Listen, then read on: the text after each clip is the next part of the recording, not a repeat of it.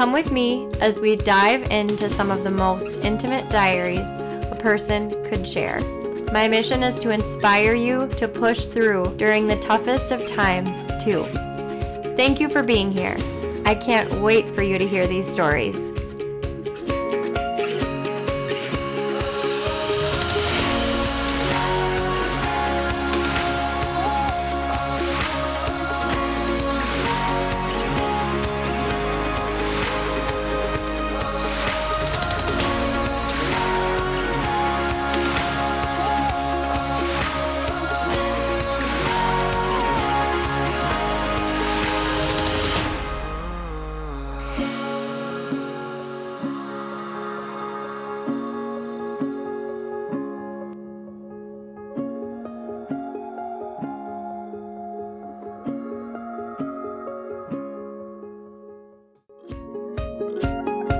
I'm creating a collection of stories showcasing resilient people who overcome unimaginable hardships while finding beauty in the ups and downs of life.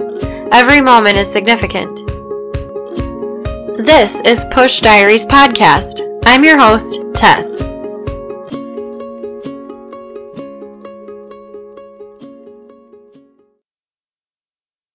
Was going through my rehabilitation, feeling really low and isolated and just kind of down in the dumps. I was flipping through the channels and I stumbled across NBC Nightly News, and Kate Snow was interviewing a family who had a transgender son. I was curious and also very interested to learn more about this family because I knew it was something that must feel so isolating for the family, but also for Jacob. I thought this story was inspiring and I wanted to share it with all of you. So I decided to contact Mimi LeMay, who is the mother of Jacob. One of Mimi's quotes is Mama isn't just a word, it's a promise. Here's Mimi. Yeah, so I was born in Jerusalem, Israel, and my parents, when I was very young, separated. My father was a secular humanist, I think he would call himself, Israeli and my mother was becoming more orthodox, uh, which is, means more kind of religiously strict as a Jewish person. And um, we left with my brother, myself, my mother to go to the U.S. when I was six years old. And we moved to Brookline, Massachusetts, where uh, we lived in a very ultra Orthodox community. And from there, when we were 10, we moved to Monsey, New York uh, again, another whole level of uh, religious observance in terms of very strict rules about food, what we ate, about Sabbath and the holidays. Um, and as a girl, also very gendered roles uh, for us as women in our community. Number of expectations, not only for myself as a young girl growing up in terms of modesty and comportment and expectations of what I would do with my life, but also in terms of when I grew up, at, you know, how would I find a mate and what would my future look like? And as a young person growing up, I chafed against those rules. I found them to be unfair. Um, there was definitely uh, quite a bit of what I would call misogyny uh, kind of baked into the system, particularly when it came to intellectual pursuits as a young woman in high school, I became very enamored of studying the Torah, which is, you know, the Jewish, the Old Testament, the Jewish uh, foundational text. And I loved all the explorations we did with, you know, looking at old commentaries from hundreds of years ago. But that sort of pursuit was saved for for men in our community, especially as I got older and went to a religious seminary in England, it became very clear that no one wanted me to continue my studies. Uh, after a certain age, I was expected to get married, have children, and be focused on supporting my husband's work and my husband's learning. And that bothered me a lot. So I did leave the community. It was a very difficult choice because I left, you know, my home behind, my mother, uh, came back to the US. At this point, we were living in England, went to college, and shed a lot of my orthodoxy. And that again was a struggle because I was kind of re- rebirthing myself in a way uh, in a totally secular world. How old were you this time then? I was 22 years old when I left home. As an Orthodox Jewish woman, you stay at home until you get married. So I was completely unprepared for life on my own. However, made it work and met my husband when I was 25. He's not Jewish. Ended up getting married at 29, uh, having what I thought of were three absolutely perfectly healthy baby girls. My middle child, when I was, uh, when she was two and a half, uh, began to tell us that they were a boy. And at that point in our lives, I knew nothing about the word transgender. I would never have associated it with a child. I thought it was something that people who were older kind of chose to be. I was confused. I thought it had something to do with cross dressing. I didn't know what gender identity was or that it's different than, for example, sexual orientation. And for uh, over a year and a half, I struggled as my child, who I knew as a daughter, seemed to be kind of devolving into anxiety, sadness, a lot of anger over this subject, saying again and again, I am a boy. I'm not a girl. I'm not pretending. And eventually, after about a year of struggling and trying to find any solution that I could, whether it was, you know, saying, we don't care what you wear, or, you know, yeah, if you want toys that are typically associated with males, go for it. Um, nothing that we did seemed to make a dent in my child's internal struggle and distress. Finally, we said, we need to look at this. We need to examine this seriously. We need to have help. So we went to um, the Gender Education Management Clinic at Boston Children's Hospital, which is one of the premier gender identity, you know, management clinics in the country for children. And we uh, spoke to the therapist that they recommended for us.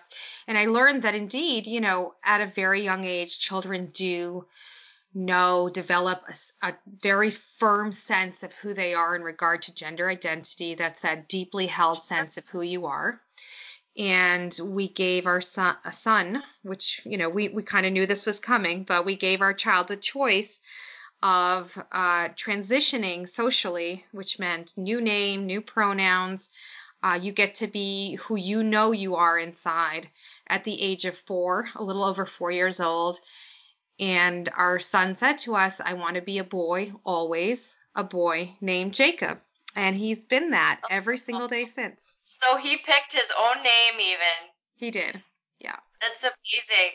You know, I think it's really interesting too how he knew even when he was just two and a half, like how much he knew truly who he was.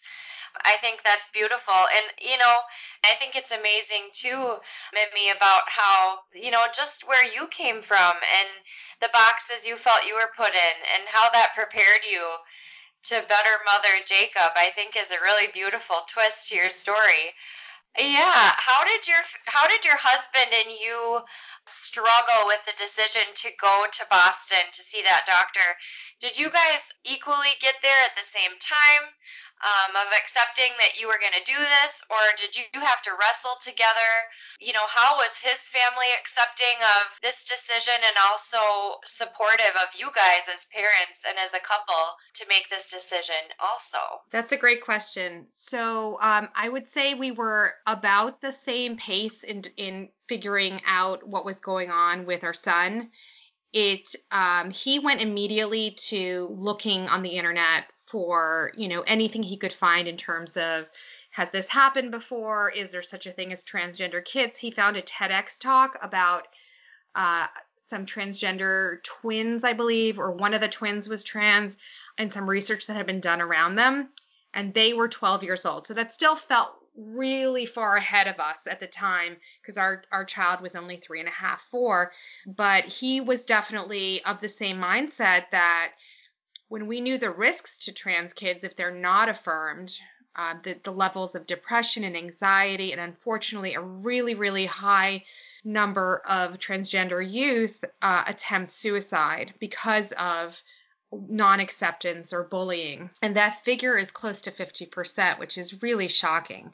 When that was what was at stake, I think we both came together and realized that we could not hold this off much longer because every additional year that we kind of tried to pull him back into the role that he felt he was just playing, which was that of a girl for us, uh, was another year of damage psychologically, another year of shame and internalization of, of shame.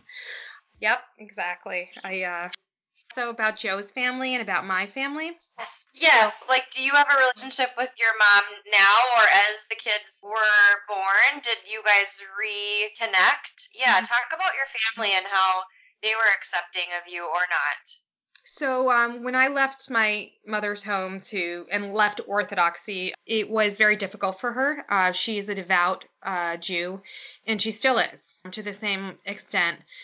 It was hard for her, but I when I was 22 years old, I gave her sort of an ultimatum. I can't live in this community anymore. I'm going to leave. I'm doing this to save myself. I was suffering from depression at the time and just starting to feel hopeless about my future in that community. And I said, you know, I'm either doing this with or without you, but I'm going. So she made the choice, and, and I respect that, and um, I'm grateful for it to stick with me. And for that meant she continued to speak with me on the phone. She wasn't delighted at every choice I made. For example, you know, dating someone who wasn't Jewish and then marrying him, but she does love my husband and she loves my kids. And like she always says, she's someone who's kind of stuck between two worlds.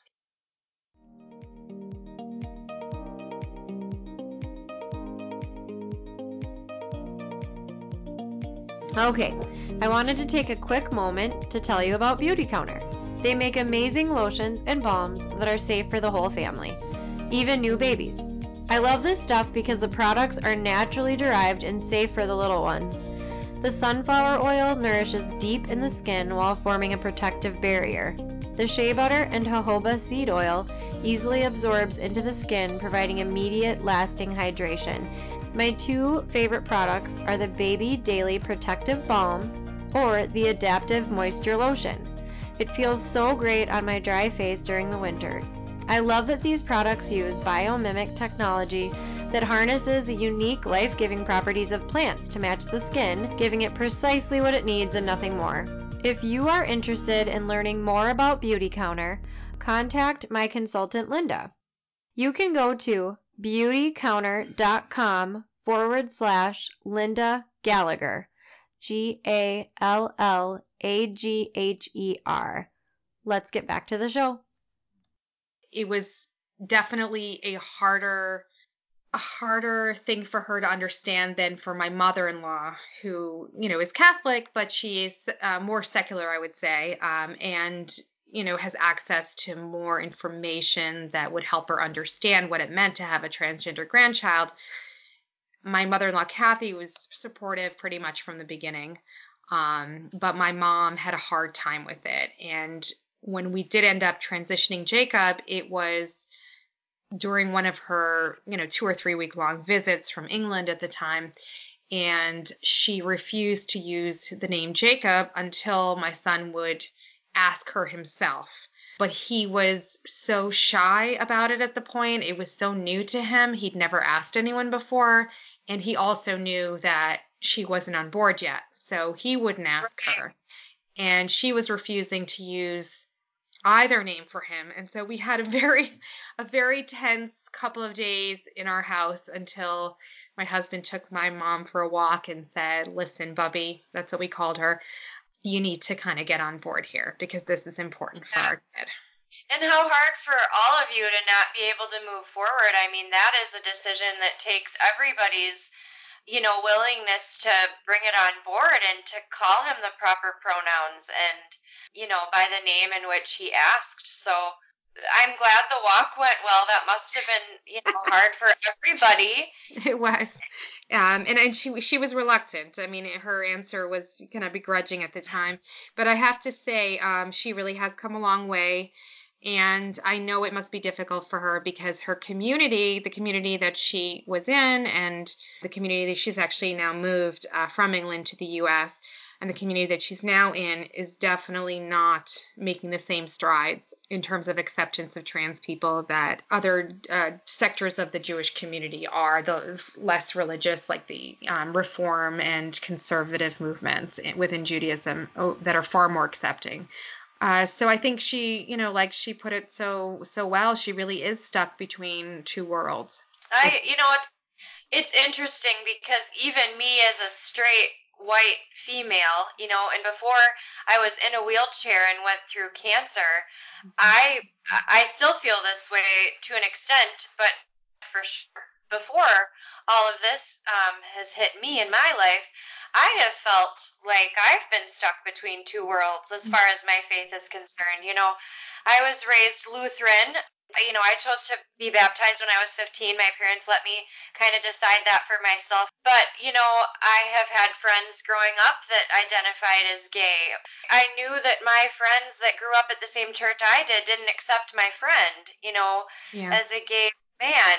And and you I know you know this, but today in our world there's still lots of discrimination. I mean, every day I remember when Mhm. Ellen finally started her TV show. I, I don't know if it was like right around the same time she did or shortly after, but I remember her coming on air one day saying that a young, I think he was a gay, like 15 year old boy, had had made a kind gesture to another male around Valentine's Day and was ended up murdered. You maybe remember this story. Yeah. And it is. It's just like I said. You know, I'm I'm a straight white female, but I even feel like I'm judged for the way that I accept people, and mm. we do. We live in a world that sometimes our religion actually divides us or places fear on how we want to live. Again, I, I think your story is so beautiful, Mimi, about how you and your mom have felt maybe trapped with your religious beliefs. And how has your um, religious beliefs changed then as a mother who's gone through all of this? How would you say your faith is now? So it's interesting, but when I left when I left Orthodoxy, you know, in my 20s, I kind of had that I was done with it. I, I was I, I was burned. I, I felt hurt and betrayed by the faith. And I felt that I still continued to believe in God because it just been part of my fabric of my being. And it's just a sense that I always had of a higher power. But I just assumed that everything that the rabbis of my youth had told me about God was true. And that meant that I was I was outside of the faith. I had taken myself outside of God's grace by leaving. Um, and that continued for many years. And when I had kids, I, I was I felt very uncomfortable with the idea of raising them in the faith. Like it had been such a bad experience for me.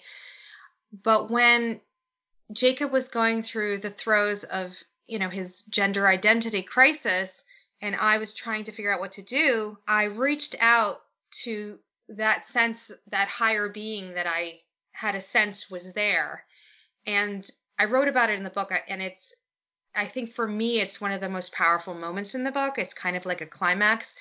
And I, I received a response. And uh, whether you believe in a higher power or not, I think that that kind of direct message from the universe is so powerful. And Yes. it made me realize that rather than what I had assumed that I was not loved anymore or not not within the circle of grace, rather the opposite, that this child that was given to me and this struggle that was given to me was a gift, a unique gift that I could not have fulfilled. I could not have been the mother I was meant to be for Jacob had I remained in that community. I had to Right. leave, and my leaving was a good thing. And in a sense, Yeah. that brought my faith back to me. And I I feel strongly that that there is a higher being, but that I don't believe that any higher being would want us to be using anything that he, she, they said or intended to hurt other people.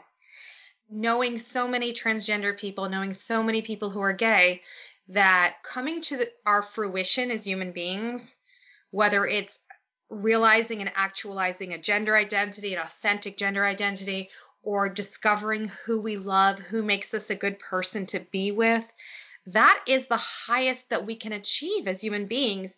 How could that possibly be something that was not intended by God? Oh, I I totally agree with you, and I am so happy that you're saying it out loud because I think you're gonna inspire a lot of people listening to challenge themselves to seek that deeper meaning of life and mm-hmm. to not take something you know that is flashed before your eyes is something that has to be practiced by you personally. I mean, I, I think it's like I said, I think it's sad that faith has been kind of, oh gosh, what's the word? Eh, translated to be hateful or fearful, you know, to instill that in us when I feel the same way. I've always felt a connection to God and just like a deep, deep knowing that I am a daughter of God, you know, but I, I would never want to use that as something that makes me be able to put restrictions on someone else and how they want to live their life. You know, if they're not hurting me, I don't feel like I have any right or say, you know, to say you shouldn't live that way. You know, Yeah. I I want to live my truest self. I want to be vulnerable. I want to be loving to my neighbors, even if it's different than what I was taught or what I, you know, grew up believing. I, I want to be my own person now, and these are the conversations we have to have, especially in our political climate. It's it's it's Yeah. so important. It is Um, really important. And, and as we speak, there are some bills across 10 different states now that try are trying to restrict parents like me from giving our children life-saving interventions. You know, for gender Yeah. non-conforming kids, like preventing them from accessing puberty blockers when they reach the age of puberty, which is really important for a transgender kid to not have the puberty associated with the sex that they were assigned at birth and stuff like not allowing them to access when they're older hormones, things like that. And a lot of these bills have been supported by these family values, quote unquote, like religious organizations. And it's really frightening to see, you know, this, this kind of culture war play out with transgender kids being caught in the middle. Because the the true medical experts across the board, whether it's the American Medical Association or Amer- American Academy of Pediatrics or American Academy of Child and Adolescent Psychiatry, they all have agreed. They have all said the standard of care for these kids is that we we follow their lead, we we work with a medical team, and when puberty arrives, if they need it, they need to access puberty blockers because we know what happens when they don't, and that is a really dark path. Right, right. I mean, just just feeling like you know, especially with your family is a perfect example. You know, fostering that love and that acceptance that Jacob has chosen, and then to imagine him as a young male, but feeling like he looks like a female. I mean, yeah, that is a dark place. That doesn't match his wishes for himself at all. And then to have our policymakers say anything otherwise is is it is it's scary. Can you talk a little bit, um, Mimi, about those bills? And um, I know this is kind of a loaded question, but what can I do, and what can parents that are listening do from their homes to foster and instill acceptance and tolerance not only in our children, but in our communities? And how do we get out there and make it known that's what we want with these scary bills in place? Um, that's a really great great question, and I have a, a list here of the states that are now have these bills on the docket. So if you live in one of these states, look up and fight against. I'm not sure what the, the bills are called, but I believe that they are the bills are claiming that giving uh, transgender children necessary medical care for gender dysphoria is child abuse. So there you might find those words in the bills. But Florida, Georgia, Illinois, Kentucky, Missouri, New Hampshire, South Carolina, South Dakota, Texas, and Utah are all states Okay. that have legislative bills that will make it illegal to provide transgender youth under 18 with affirmative medical care. That is going to be really helpful for listeners to hear that. Um, and also maybe surprising for some if they have not educated themselves on this angle of discrimination. It is out there, it is prominent, and the more that we talk about it, the more things that can be done to move this forward in the right directions, which is tolerance and acceptance. So if you go to hrc.org, Human Rights Campaign, they will uh, definitely have a list of the states, and they are tracking anti-trans legislation across the country. Uh, it would be a great way for listeners to get involved, and I would be so grateful to have people do that. Yes, and they can sign up for newsletters through HRC, so and they'll keep you in the loop as far as how those bills are moving and what things still need to be done. Exactly. Okay, great. How often do you guys go back to Boston. Where are you living now, Mimi? So we're living in, in the North Shore of Massachusetts, so we're not too far from Brookline, which is where my mom is living. And um, so yeah, we see her every week. She's she visits about one or two days out of every week. You know, she's very helpful, and uh, we still have a relationship. And I think it, it was a little hard when the book came out because you know I talked a lot about our relationship in the book. I think it was essential to the story. It was essential to the case I was making for, you know, sometimes we reflexively want to keep our children safe, quote unquote, from breaking society's norms, but that in fact can be the most harmful thing for them.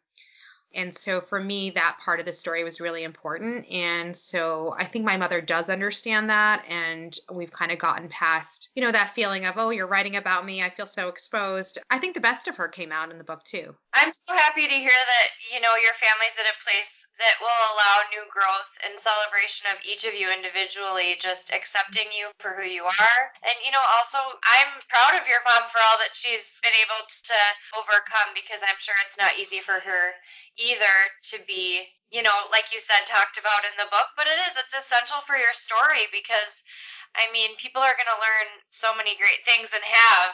You know, like I said, I think I heard about you six years ago, and I knew when I started this podcast you were someone that I really wanted to have on. So, Thank you. yeah. Now, I was gonna. Oh, I was gonna ask you about. I know the doctor that you went to see with Jacob and your husband was in Boston, right? How has it been finding a family provider now closer to home that is accepting of it, but also has the right resources? Do you feel like it is something that a lot of agencies now can provide for families in their communities, or is it still, from a healthcare perspective, um, difficult as far as pro- providers go? So I think it varies largely state by state. So someplace in Massachusetts, it's definitely there's an increase in the number of providers who are genuinely aware and able to offer affirming care. And we have several really great programs in Massachusetts including at the Boston Medical Center and at Children's Hospital.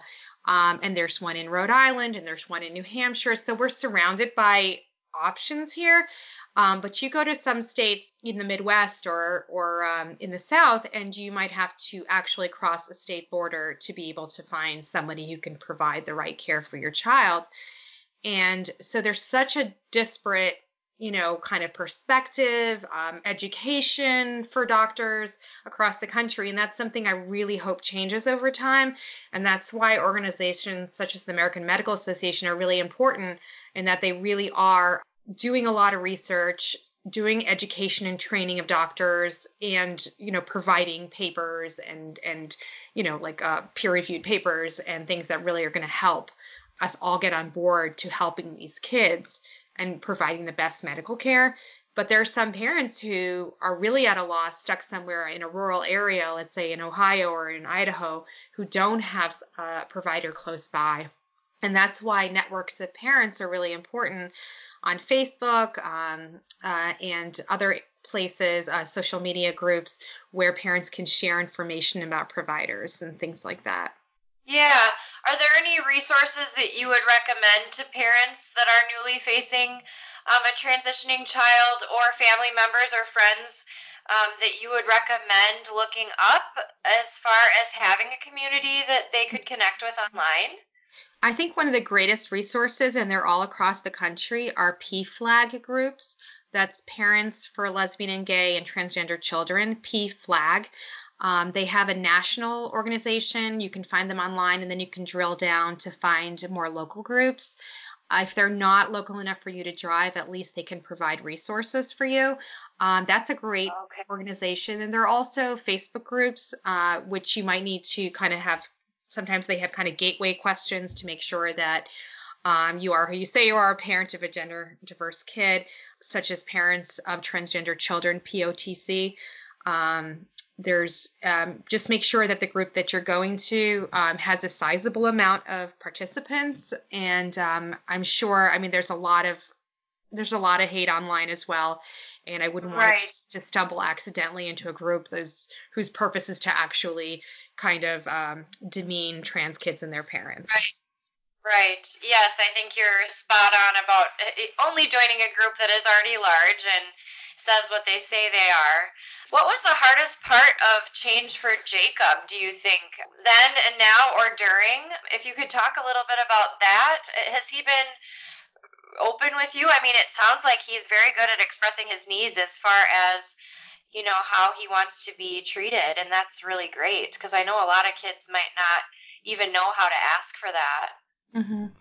So I think in the beginning, right after his transition, the biggest fear, the hardest part for him was was you know re- asking people or having me ask people to use a different name and pronouns. Um, he was really sensitive and shy about it. It it was a it was a big deal for him.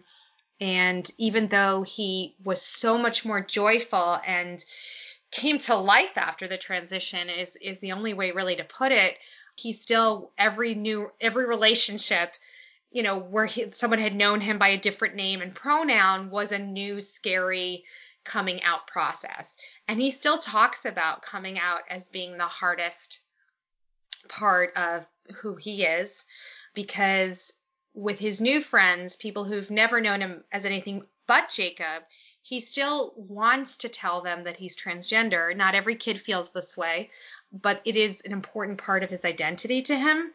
Um, and he is actually a really proud advocate.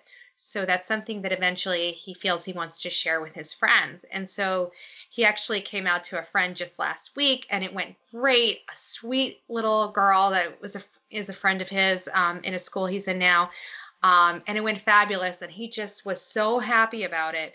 Um, and I think that just clears the way for him in the relationship he feels like he's not hiding anything. Yeah. I can see that it would be sort of the same, you know, I'm making a comparison as far as my cancer is concerned. A lot of times when I meet other people in a wheelchair, I want them to know that I haven't been in a chair my whole life. Yeah. I, I think they look at me a lot differently and maybe understand my story better. So yeah, yeah. Oh, yours is amazing to be so young and so wise beyond his years. And Thank you. I'm so happy that friends have been accepting. And Mimi, again, I think a big part of why Jacob is so strong is the upbringing that you've given him. So all the trials that you went through with your faith and your family, and um, it's really inspiring. Um, I feel everything had a purpose. I do feel like every step in my life was meant to be.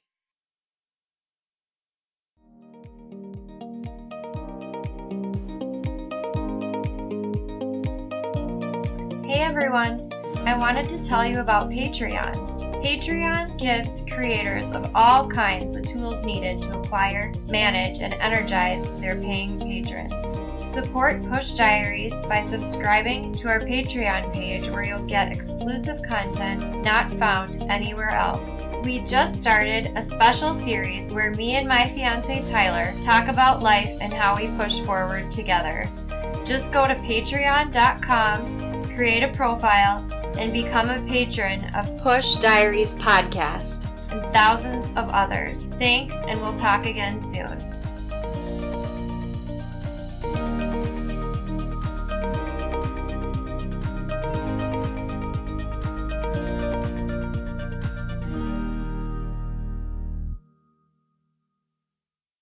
Okay, so what grade is Jacob in now?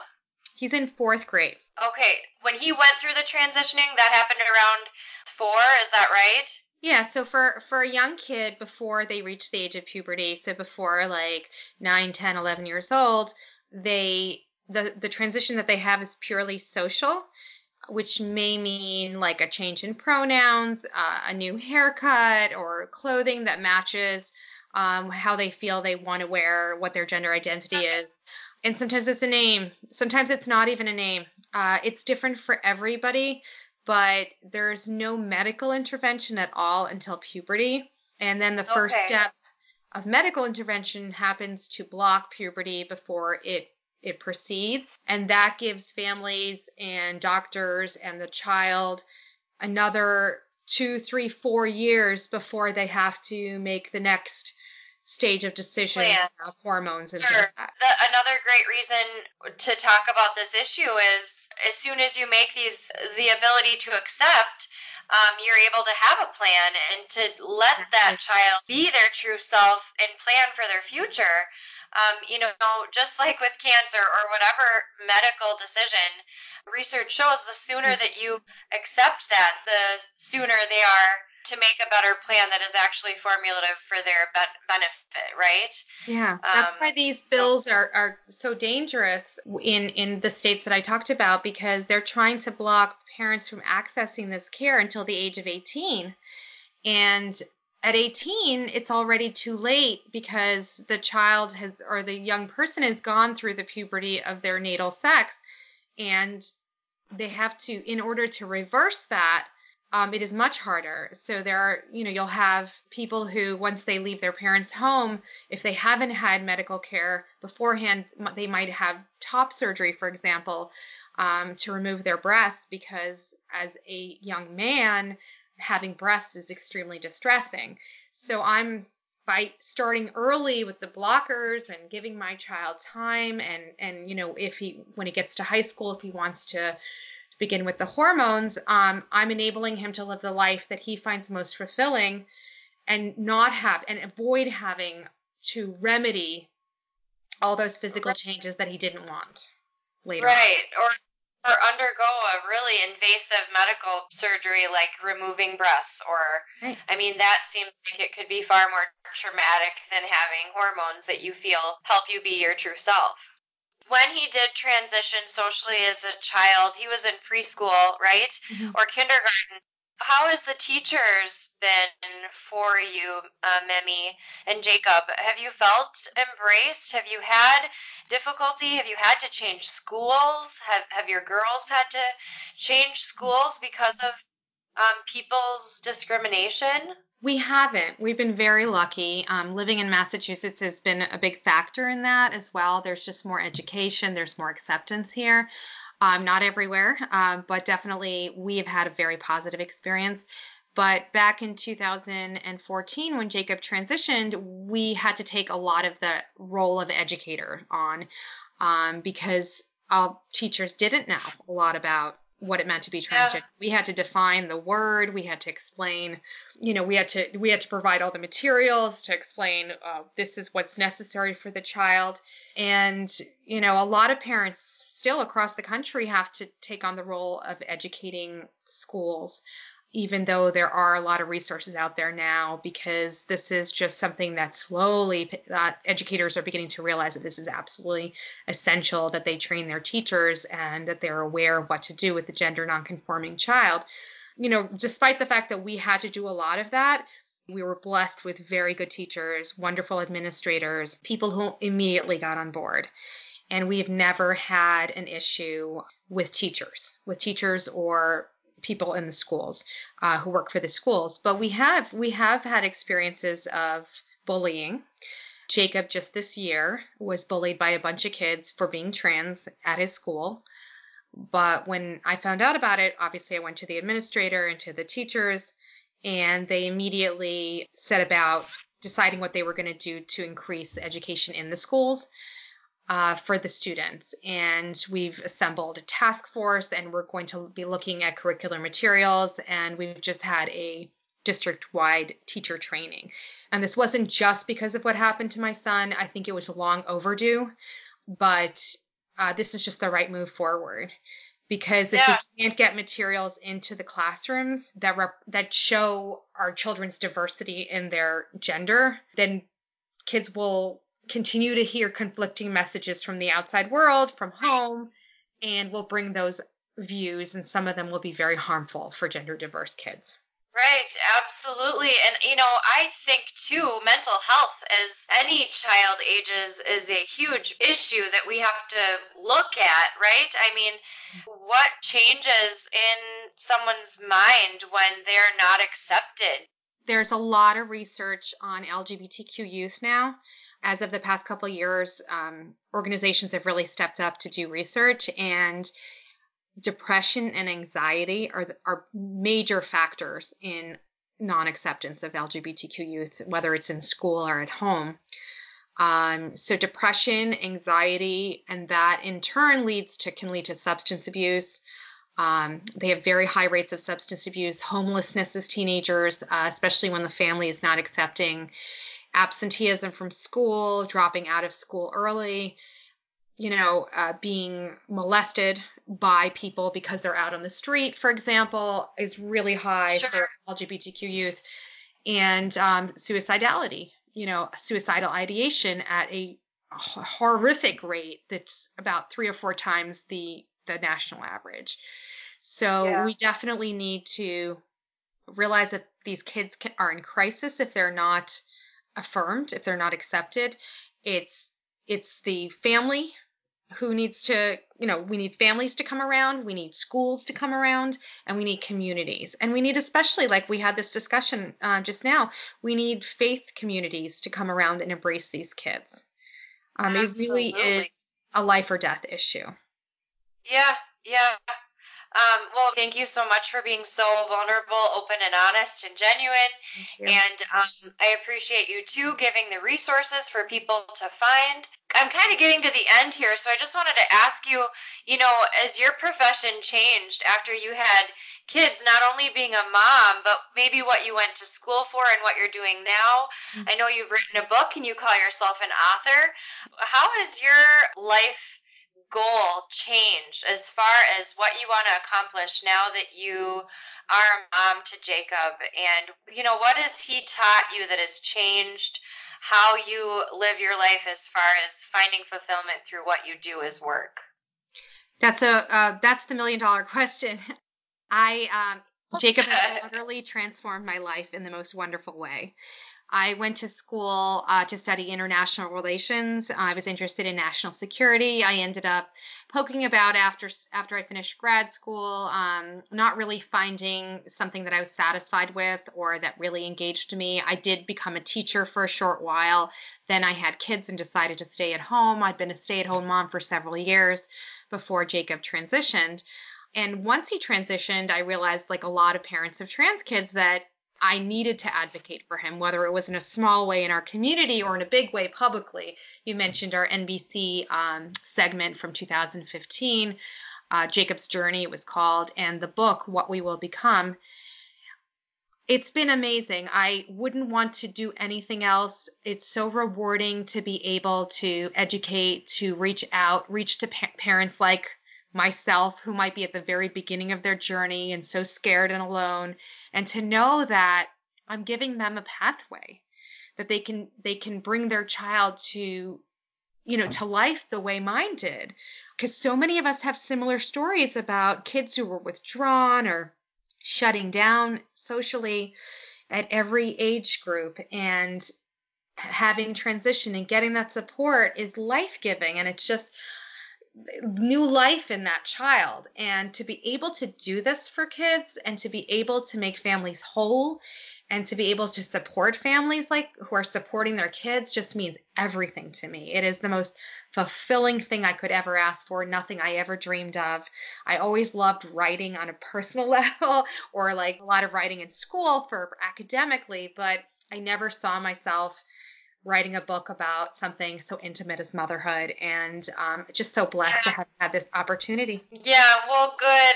I'm I'm blessed by you too, and I don't even have a transgender child or no one, but I appreciate just the love that you've been able to talk about and fight for, and it's everybody's mission in life to be who we feel we are, and you know, not be pushed around by fear. And I just really appreciate that. And I think you spoke it beautifully, being able to make a plug for other children and families. And even if it's just a friend or a community or a church, being able to educate yourself and then truly embrace the people that need it most, I think is really, really powerful. So thank, Thank you you. for being on. I guess the last thing I wanted to ask you, Mimi, was now that you kind of are out there and being able to meet other people going through similar things, can you share a story of something that just really made you go, wow? Um, whether that was something that you guys were able to overcome politically and beat, or a story of someone who was at, you know, wits end, so close to ending their life or not being accepted to totally uh, changing and being able to be accepted. Do you have any stories that you can share? I, I hear from people all the time, and and it's just um, that's one of the things that I love the most about what I do.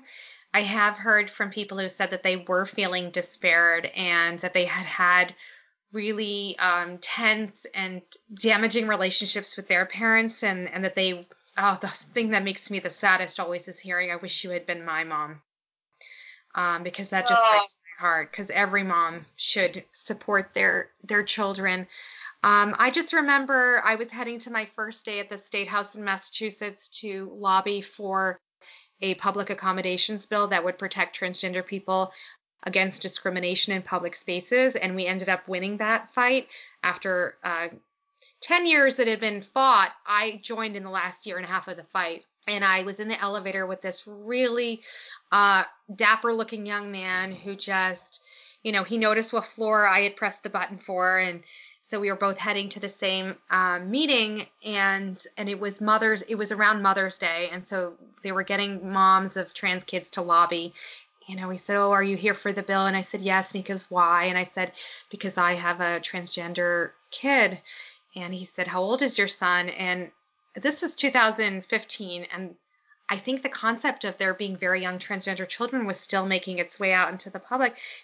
And i said my my son is 5 and he just his face his eyes filled with tears and he just said oh i just i wish you had been my mom.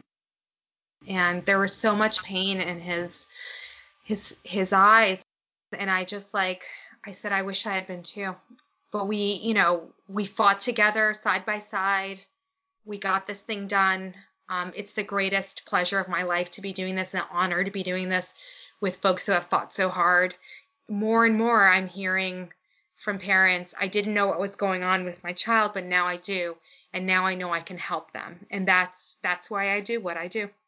Well, Mimi, thank you again so much for being on. It has been a pleasure, and I know I'm so happy people can find you. Speaking of which, how can people find you on social media? Can you just kind of say your first and last name again and what social media accounts that you have? Sure. So I'm Mimi LeMay, M-I-M-I-L-E-M-A-Y. I'm not particularly great at social media, but I'm getting better. so um, I think my Twitter account is at Mimi S LeMay. Mimi S S is my for my middle name, and I'm on Facebook, Mimi LeMay. I have mimilemay.com, a website that I'm building up, and I'm also on Instagram at the Mimi LeMay and I am the author, proud author of What We Will Become. And where can people buy your book? Um, I, I imagine Amazon. Amazon um, and Barnes and Noble. That's Yeah. where I'm going to go to get my copy. Make sure to leave a review. that? I love getting reviews. So Yes, absolutely. I will do that. Well, congratulations for getting your book out. Are you working on any other projects right now that you want people to know about? hmm, I'm definitely considering another book, uh, this time of our years in advocacy, kind of in the trenches type story. I am writing for magazines now, um, coming up with some essays, and I am interested. I'm kind of dabbling in my head with do I have time for a blog? So that might be coming around the bend, but definitely check out mimilemay.com.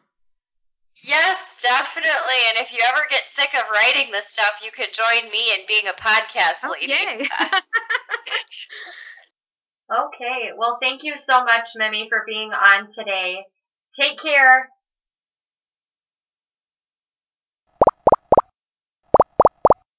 So this is real life, but Tyler's playing computer games in the background, so you guys will just have to deal with the background noise.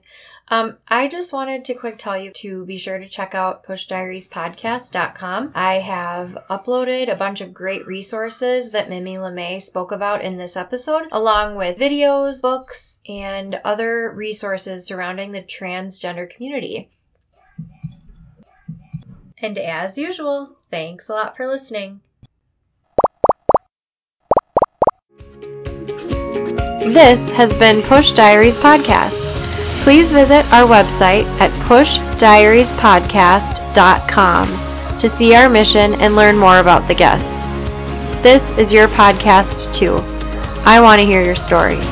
Email me at pushdiariespodcast at gmail.com. and consider supporting the show by going to patreon.com forward slash push diaries podcast. Thank you for listening.